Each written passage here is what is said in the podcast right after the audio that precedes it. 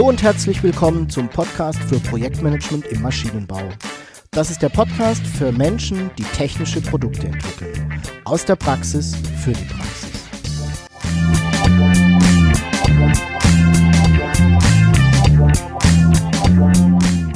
Mein Name ist Jörg Walter. Ich bin Ingenieur und arbeite als Berater, Trainer und Coach im Projektmanagement für technische Projekte.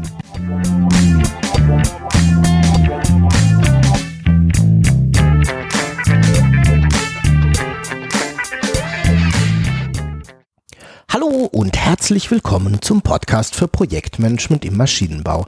Ich freue mich sehr, dass du auch heute wieder dabei bist. Ich hoffe, du hattest eine erfolgreiche Zeit und bist mit deinen Projekten gut vorangekommen.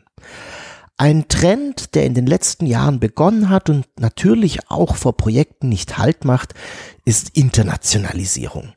Experten für bestimmte Themen finden wir eben nicht nur in Deutschland, sondern ja, in der ganzen Welt. Und so haben wir es in unseren Projekten natürlich auch immer öfter mit internationalen Teams zu tun, die ihre Eigenarten hinsichtlich Kultur und ja, zum Beispiel auch Kommunikation haben. Und die es natürlich durch uns als Projektleiter auch zu führen gilt. Grund genug, sich also mal einen Experten zu diesem Thema hierzu in den Podcast einzuladen. Ich habe mich mit Georg Lohrer unterhalten, der ganz viel Erfahrung bei der Führung internationaler Teams gerade als Projektleiter hat.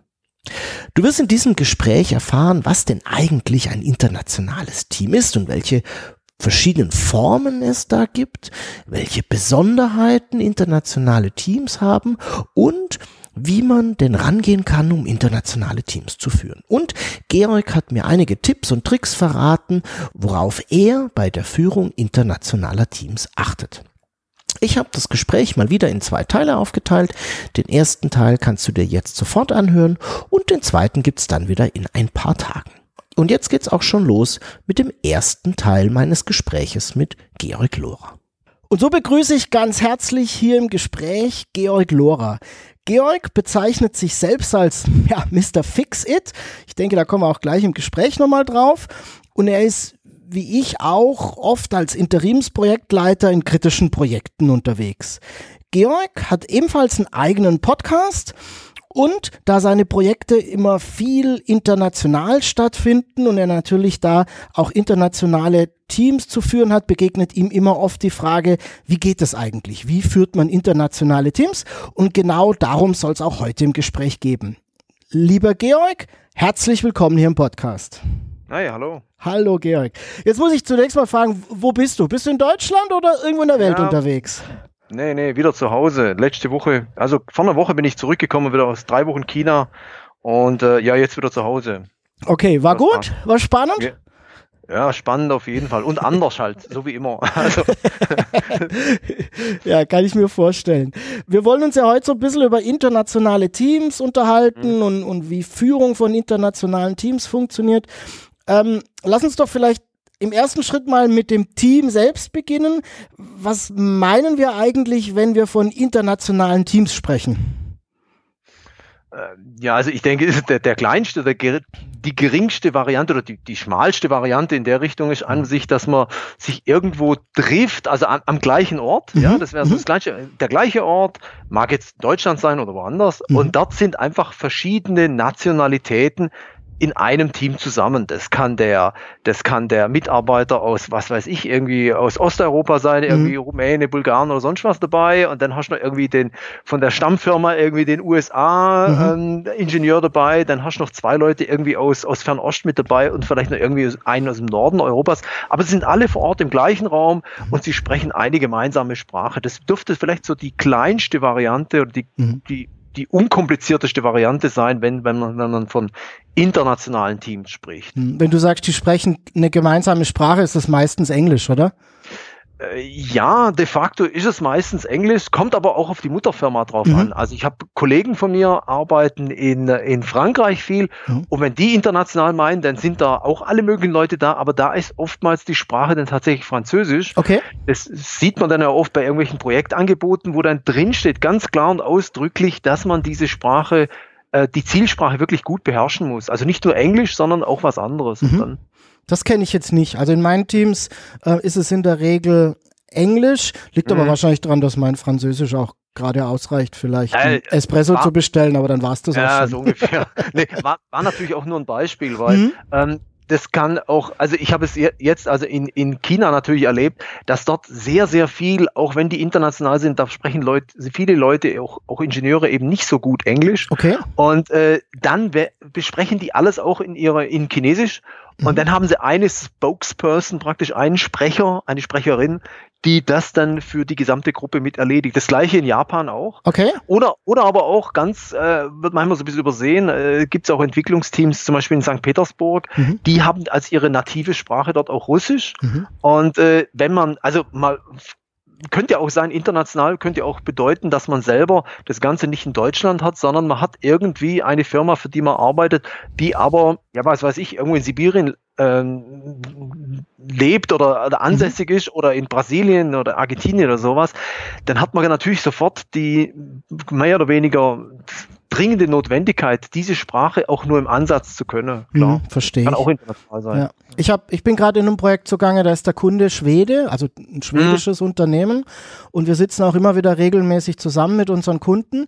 Und da haben wir dann immer wieder die Situation, dass wir uns natürlich auf Englisch unterhalten, ne, über den Projektstatus und Fortschritt und was da eben alles so zu besprechen ist.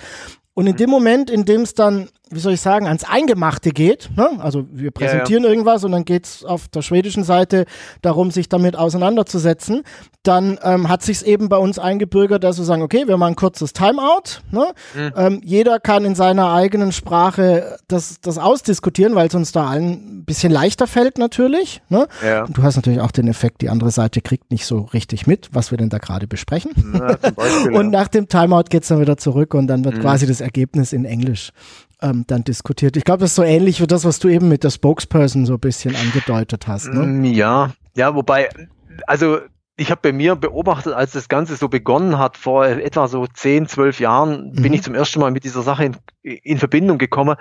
Ähm, damals hatte ich noch die, den strengen Glaube, dass ich eigentlich nicht gut in Englisch bin. Ja, mhm. also äh, das hat mir von der Schulzeit her wurde mir das hoch und heilig genauso durch die Noten widerspiegelt, Georg, du, du, du packst das nicht, ja. Mhm. Und in letzter Konsequenz war es einfach nur die falsche Lehrmethodik. Was ich brauche, ist Kommunikation. Ich muss sprechen, ich muss hören, dann lerne ich die Sprache. Ja. Kann ich nur lesen, kann ich nur, muss ich schreiben, dann ist das nicht so gut für mich. Ja. Äh, hat aber dazu geführt, dass ich mittlerweile auch ähm, dass wir vielfach auch Meetings, wo, ähm, dass wir also wohl die, die, die Zusammenfassung, also die Minutes oder wir machen, äh, oder ich schreibe Mails, schreibe ich die auch an deutsche Kollegen im Normalfall direkt in Englisch, okay. weil immer, weil immer die Gefahr besteht oder die Möglichkeit besteht, dass diese Mails erweitert wird, also dass irgendjemand mhm. damit dazukommt und dann hast du sofort das Problem, mhm. ich habe das auch, dann hast du irgendwelche Mails, wo irgendwelche finnischen äh, Teile drin sind, die kein Mensch versteht, ja, ja oder genau. original chinesisch oder irgendwie ja. so, oder dann, ah, das ist so ärgerlich. Das mhm. ist eigentlich unnötige Arbeit und deswegen werden viele Sachen an dieser Stelle direkt vermieden, indem direkt in Englisch gesprochen mhm. wird.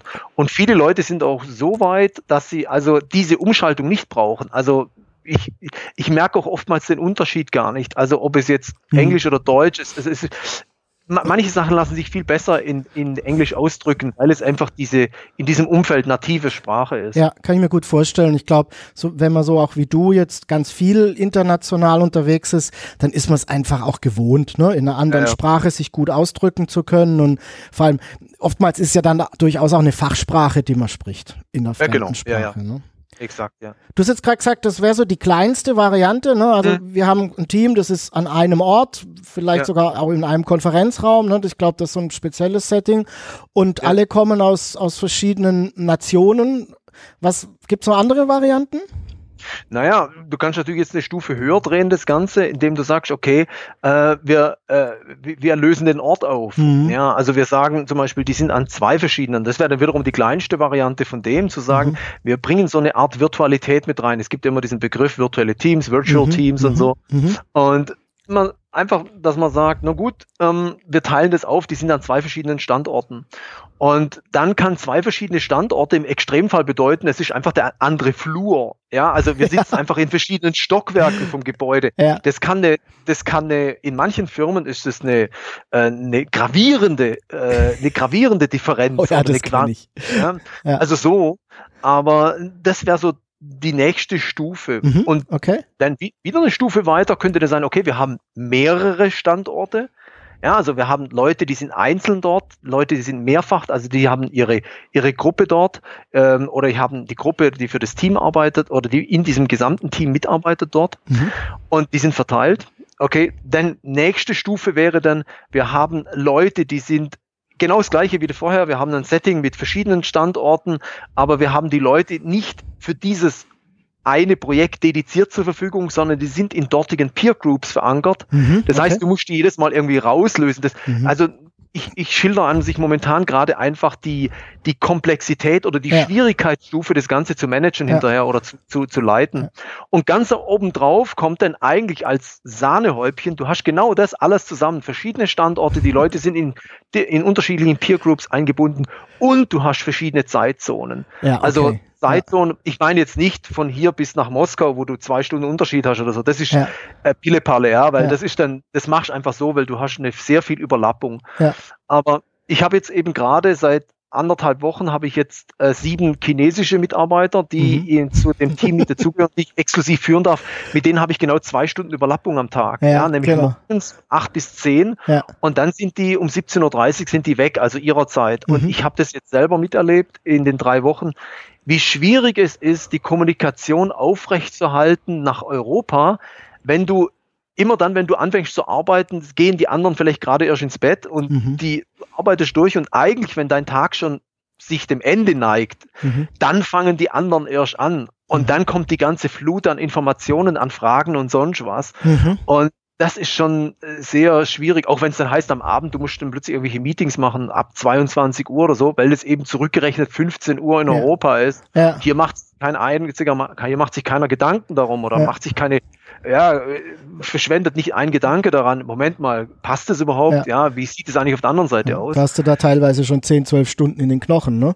Eben, genau, genau. Also das, ist- das ist so diese, diese, diese Abstufung von verschiedenen ähm, Aspekten, wenn es Mhm. darum geht, in der internationalen, in der Verteilung äh, zu arbeiten. Okay, spannend. Ja, Zeitzone, muss ich gestehen, hatte ich jetzt gar nicht so sehr auf dem Schirm, aber kann mir schon vorstellen, dass das ein ganz großer Effekt ist, gerade so wie du es jetzt beschreibst, ne?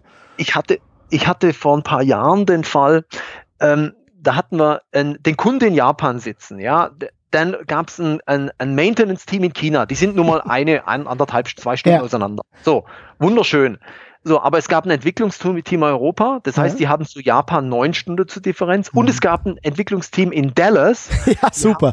Die haben zu Europa sechs Stunden und zu Japan irgendwie acht Stunden. Ja, So, und egal wie du sitzt, drehst oder wendest, einer ist immer im Bett. Ja, also Ja, ja. soll heißen, Ja, egal wie du, der eine spät, der andere früh. Und dann kam noch das Management auf die grandiose Idee zu sagen, naja, jetzt kann man ja rund um die Uhr arbeiten, weil jetzt sind ja alle permanent da und die können doch einfach weiterarbeiten an dem, was du jetzt acht Stunden gearbeitet hast.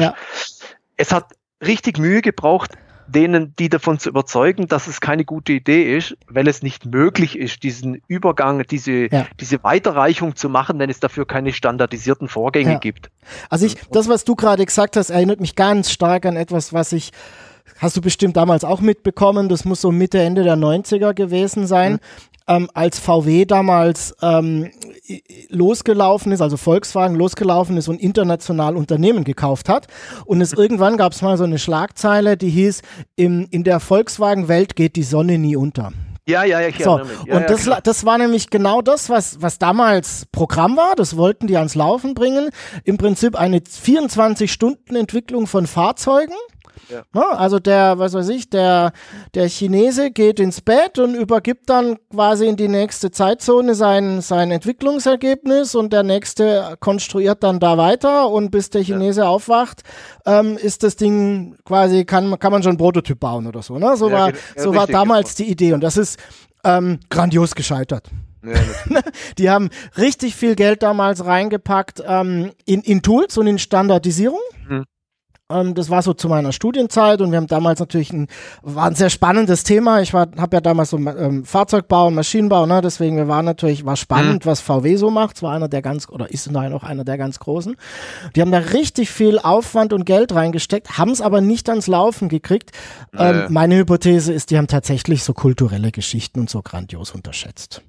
Ne? Ja, das ist natürlich, das ist natürlich nochmal, das ist so der ganz andere Aspekt, der außen dran steht, mhm. steht, ja. Und der gilt übrigens für beide Seiten. Ja. Also ähm, nicht nur, also du hast einfach unterschiedliche kulturelle ähm, Ausprägungen mhm. und also ich kann mir gut vorstellen, dass, dass das einer der hauptmaßgeblichen Gründe war, warum sowas wie das Licht geht nie aus in der Entwicklung ja. äh, einfach keinen Boden findet, weil alleine die, wenn man sich einfach nur mal vorstellt, du würdest einfach, du würdest einfach was ganz Einfaches irgendwie zu Hause, du versuchst irgendwie eine Garten, einen Gartenschuppen oder eine Gartenhütte zu bauen und da, da arbeitest nicht nur du, sondern arbeitet der Nachbar und der von der, was weiß ich, der, Dessen der nächste Nachbar so, auch noch. Ja, genau, ja, und, ja. und du gibst denen das am Abend einfach nur, gibst denen den Hammer in die Hand und sagst, mach mal weiter, du hast ja einen Plan.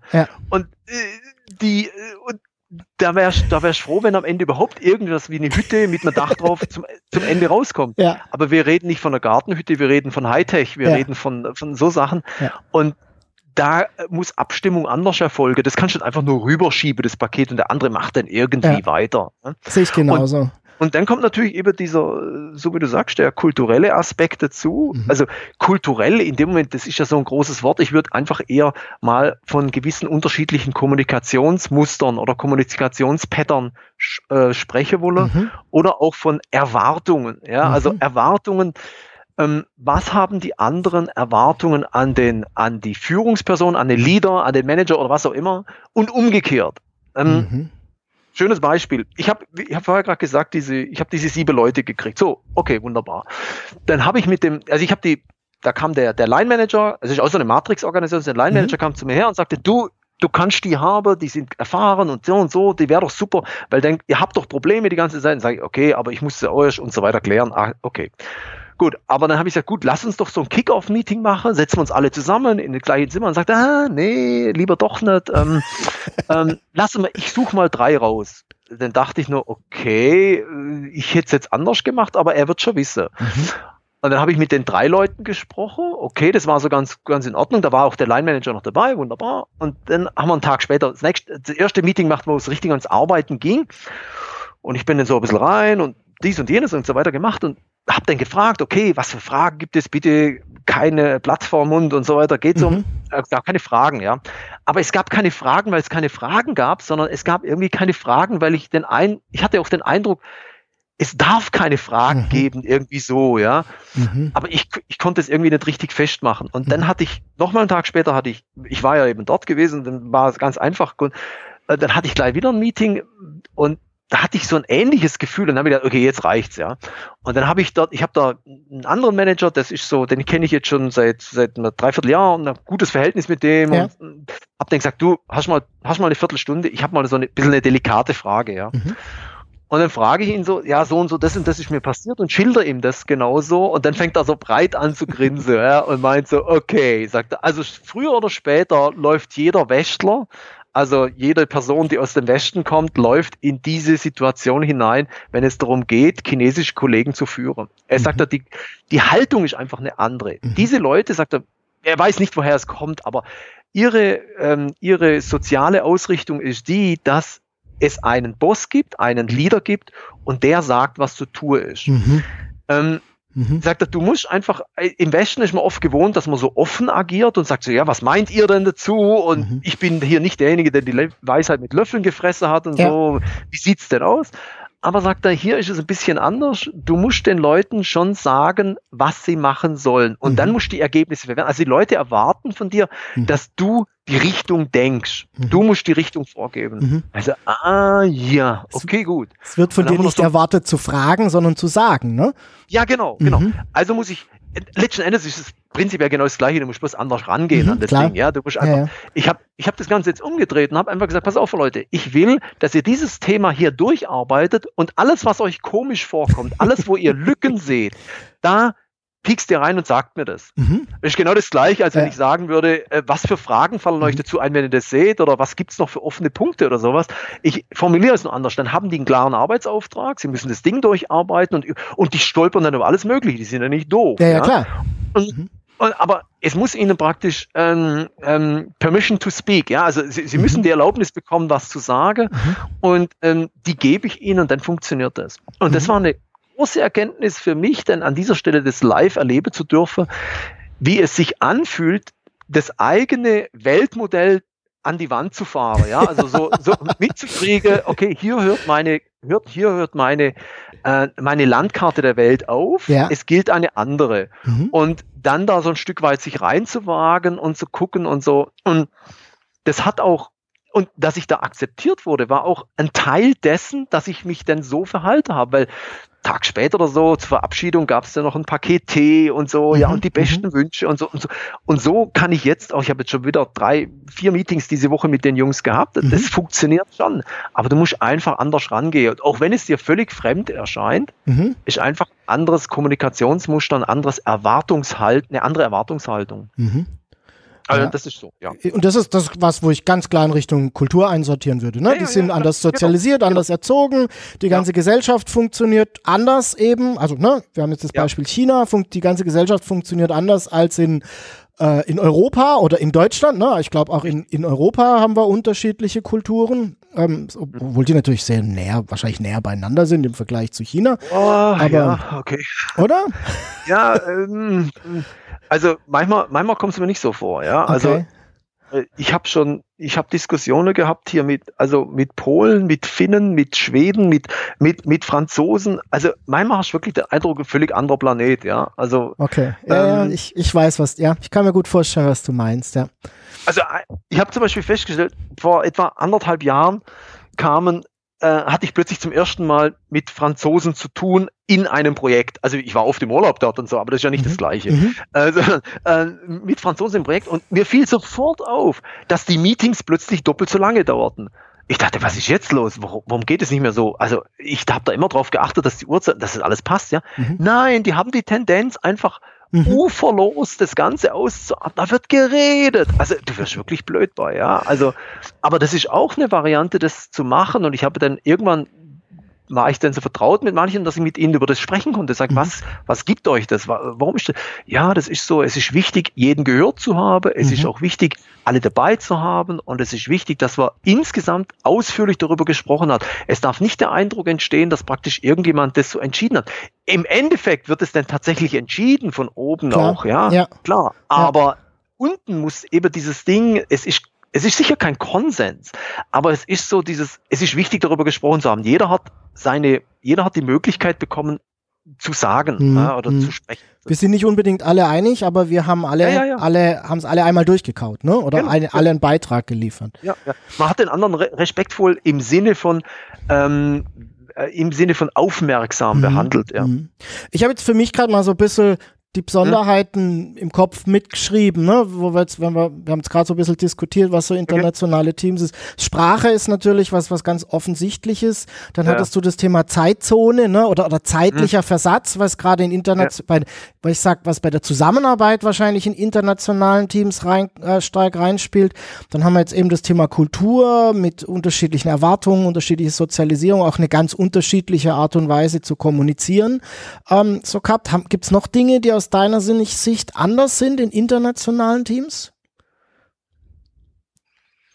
Hm. hm äh, was natürlich, hm, vielleicht, ja, also, naja, aber das, das, wird man im Normalfall nicht merken. Also die Bezahlungen sind normalerweise sehr unterschiedlich, ja. Okay. Also das, ja. das, das ist natürlich was, das muss man auch immer im Hinterkopf behalten. Da geht es eher um was anderes. Also zum Beispiel, ich kann in China nur schwerlich davon erzählen, dass ich ein Haus habe. Ja, also ich kann schon mhm. erzählen, dass ich ein Haus habe, mhm. aber ich kann nicht erzählen, dass ich da irgendwie noch ein paar tausend Quadratmeter Land außenrum habe, das am Rand liegt und so, weil das sind einfach Dinge, die, die, die wird nicht verstanden, weil es gar keine, gar kein Äquivalent gibt in der Umgebung. Mhm. Die können das nicht, nicht einschätzen und wissen an sich gar nicht. Von daher muss man sich auf das beschränken, was am besten in das Modell reinpasst.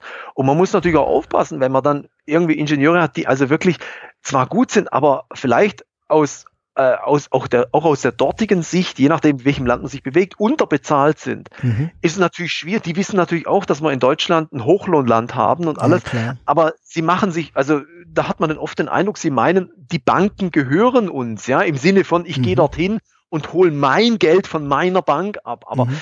das, dem ist ja nicht so. Ja, also ja. das ist vielleicht aber es läuft auch so ein Stück weit vielleicht in, in Achtsamkeit rein, in, äh, in, in Rücksichtnahme, in, in Verständnis, mhm. wo ich mich bewege, in welchem mhm. Umfeld. Ja, ich, also das so. Ich, ich glaube, die Besonderheit da ist dann, dass, dass wenn wir so ein internationales Team haben, also ganz viele Menschen aus unterschiedlichen Ecken der Welt, ähm, mhm. dass die aus einer ganz anderen, wie soll ich sagen, unter Umständen aus einer ganz anderen Erlebniswelt kommen. Ja. Ne? Ja. Also die, die ganzen Erfahrungen, alles, was sie da irgendwie in der Vergangenheit gemacht haben, sind halt ganz anders als, als bei uns. Mein, ja. mein Beispiel war, ich war während des Studiums ein, ein halbes Jahr in den USA, habe dort gearbeitet, habe ein Praktikum gemacht, habe dort mit einem anderen Studenten zusammengelebt. Der hatte ein Gewehr im Schrank.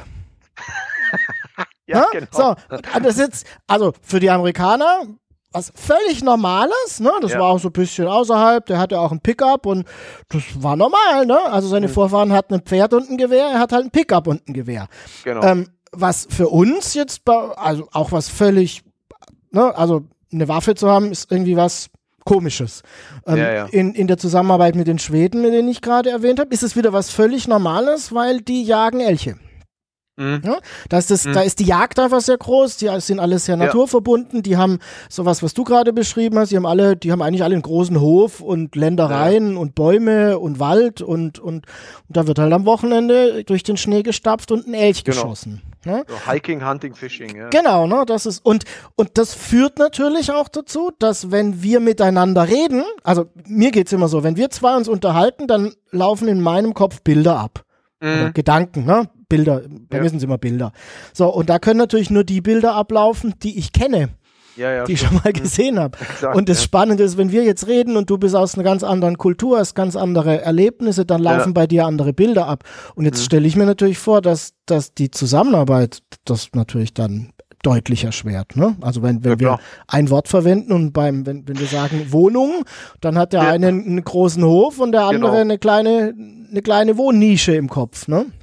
also wenn du, wenn du nachfragst, wenn du nach weiteren Aspekten fragst, dann, äh, die speziell sind für internationale mhm. Teams, dann würde ich um das, um das aufzunehmen, was du gerade sagst, dann würde ich sagen, okay, dann ist es diese spezielle Form der Kommunikation, mhm. um übereinstimmende Landkarten herzustellen, ja, also okay. um gemeinsam zu kommuniz überhaupt kommunizieren zu können über das Fachliche hinaus, mhm. weil oftmals gibt es ja fachliche Schwierigkeiten oder Komplexitäten oder ja.